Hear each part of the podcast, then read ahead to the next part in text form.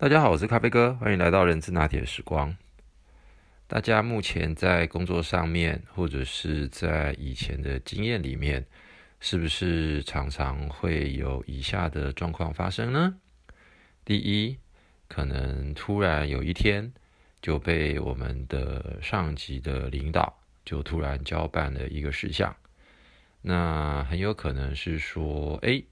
最近好像这个敏捷啊。好像蛮流行的，那你去评估看看，看我们的组织是不是应该要导入这个所谓的敏捷的这样子的一个做法，又或者是说，可能呃，我们公司的最高领导者，他可能突然有一天就交办下来说，哎，最近呢，这个好像 OGSM 这样子的一个企业的组织绩效管理的工具很好用。诶，我们公司就去找找讲师，然后我们就准备来推行一下吧。因为公司的这个绩效啊，最近其实不大好。又或者是可能会说，诶，呃，好像这个听说 ERP 的这个 SAP 或者是 Oracle，对于公司的整个的生产效能能够大幅提升，所以你去评估看看吧。然后要赶快导入，不管呃上述的哪一种状况，我想可能在我们每个人过去的这么长的工作时间，都会遇到刚刚所谓的类似的状况。那咖啡哥最近呢，不管是在一些课程里面跟同呃这个学员的互动，那又或者是到了一些企业里面。跟这些企业的董事长、总经理在进行一些顾问咨询跟辅导的过程当中，那他们也都几乎会有类似的这个情境发生。那今天呢，咖啡哥就想要来跟大家聊一聊有关于对于一些新的系统、新的工具、新的方法的导入的过程当中。呃，其实我们应该要注意的一些重点，所以我今天的标题呢，其实我下的就是“亲爱的，别闹了吧，小心啊，这个画虎不成反类犬”。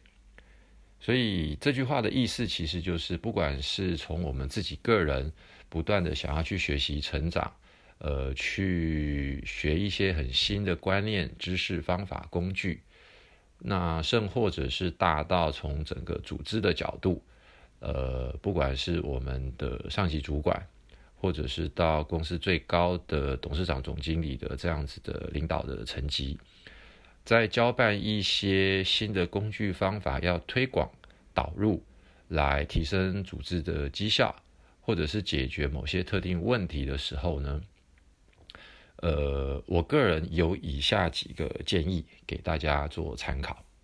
第一，呃，不管哪样的工具、方法或系统，我个人认为它的存在或者是它的这个运用，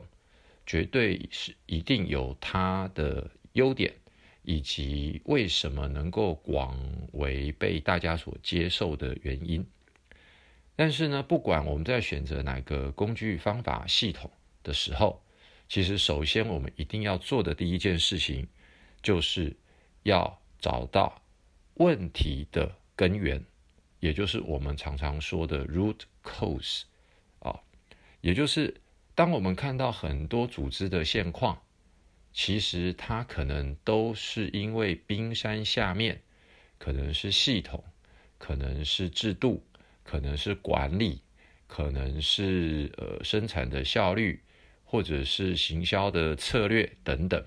在某些特定的环节出了问题之后，然后呢，连带的影响了组织里面的其他的各个功能所产生的连锁效应，而到最后所浮现出来的，可能只是我们看到冰山上面最后的这个状况。而如果我们没有去深究其中真正的原因跟问题点，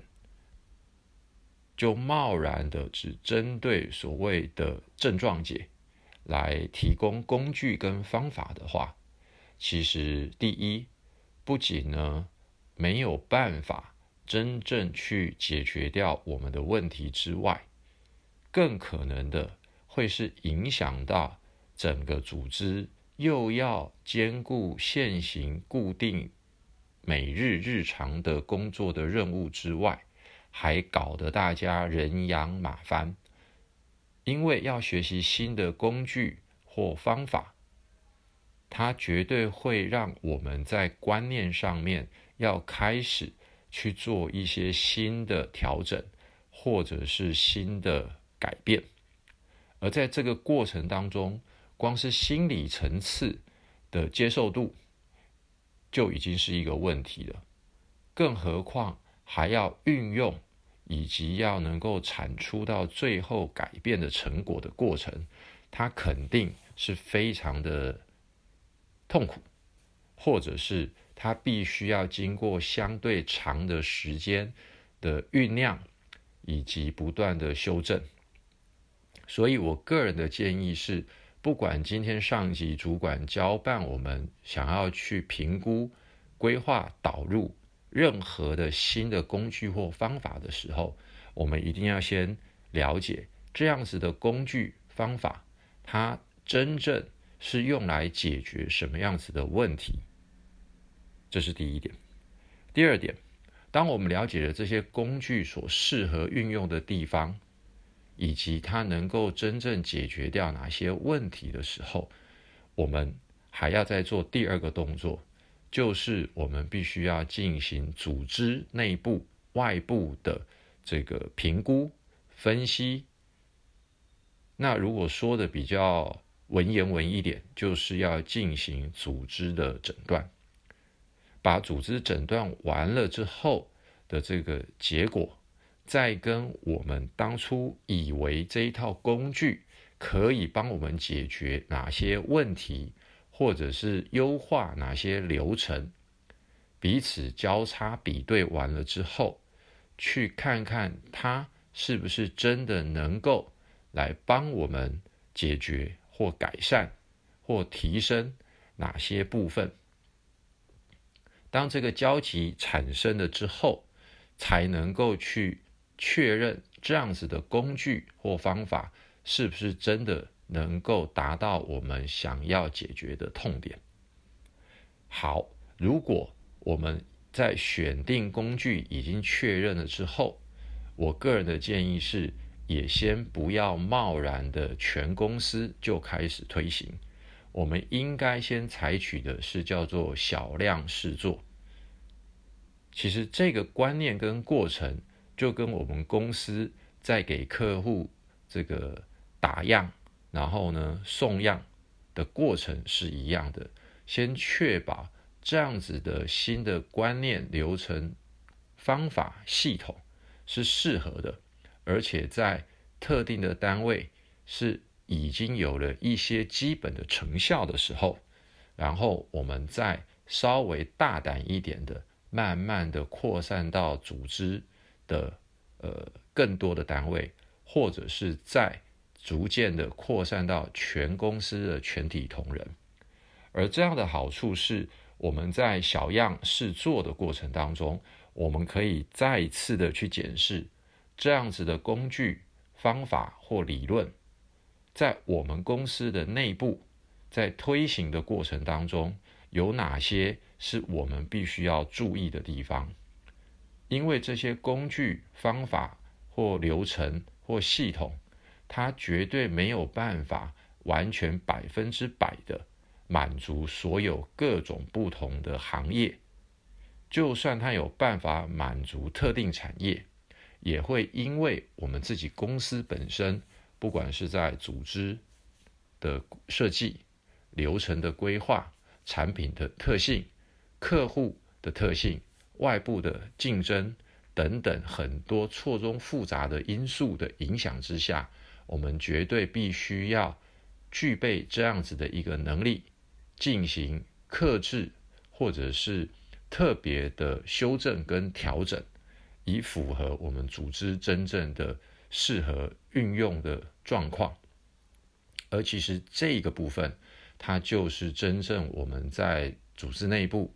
扮演这个专案推动者它的价值所在。因为啊，我们常常说无书胜有书，因为我们刚开始学的时候，一定是先按照这样子的理论流程一步一步来走，但是在走的过程当中，毕竟我们是内部在里面服务的同仁，我们更了解组织有哪些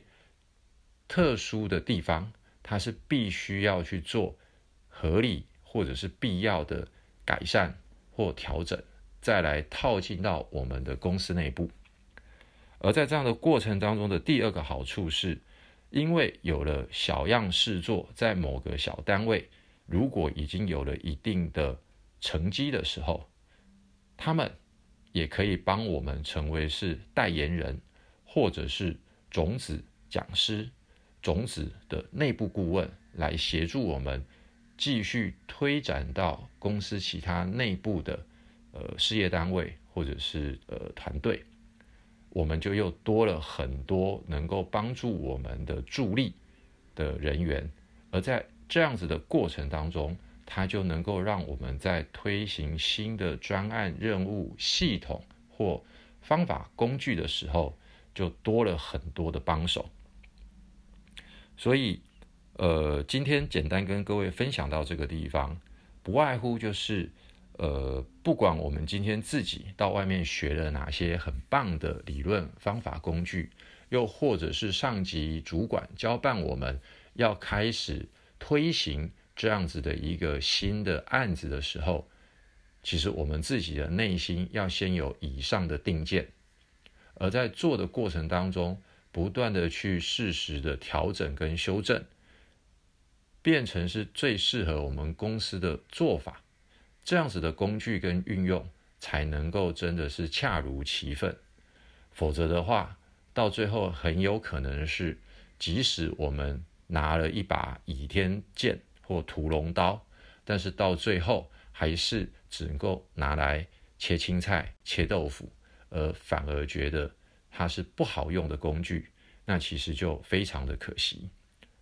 甚至到最后，我们可能负责推行的单位可能是 HR，或者是某个专案的团队，还会被人家觉得在推行这些工具跟方法的时候是不够专业，到最后还惹了一身腥，那其实是蛮不值得的。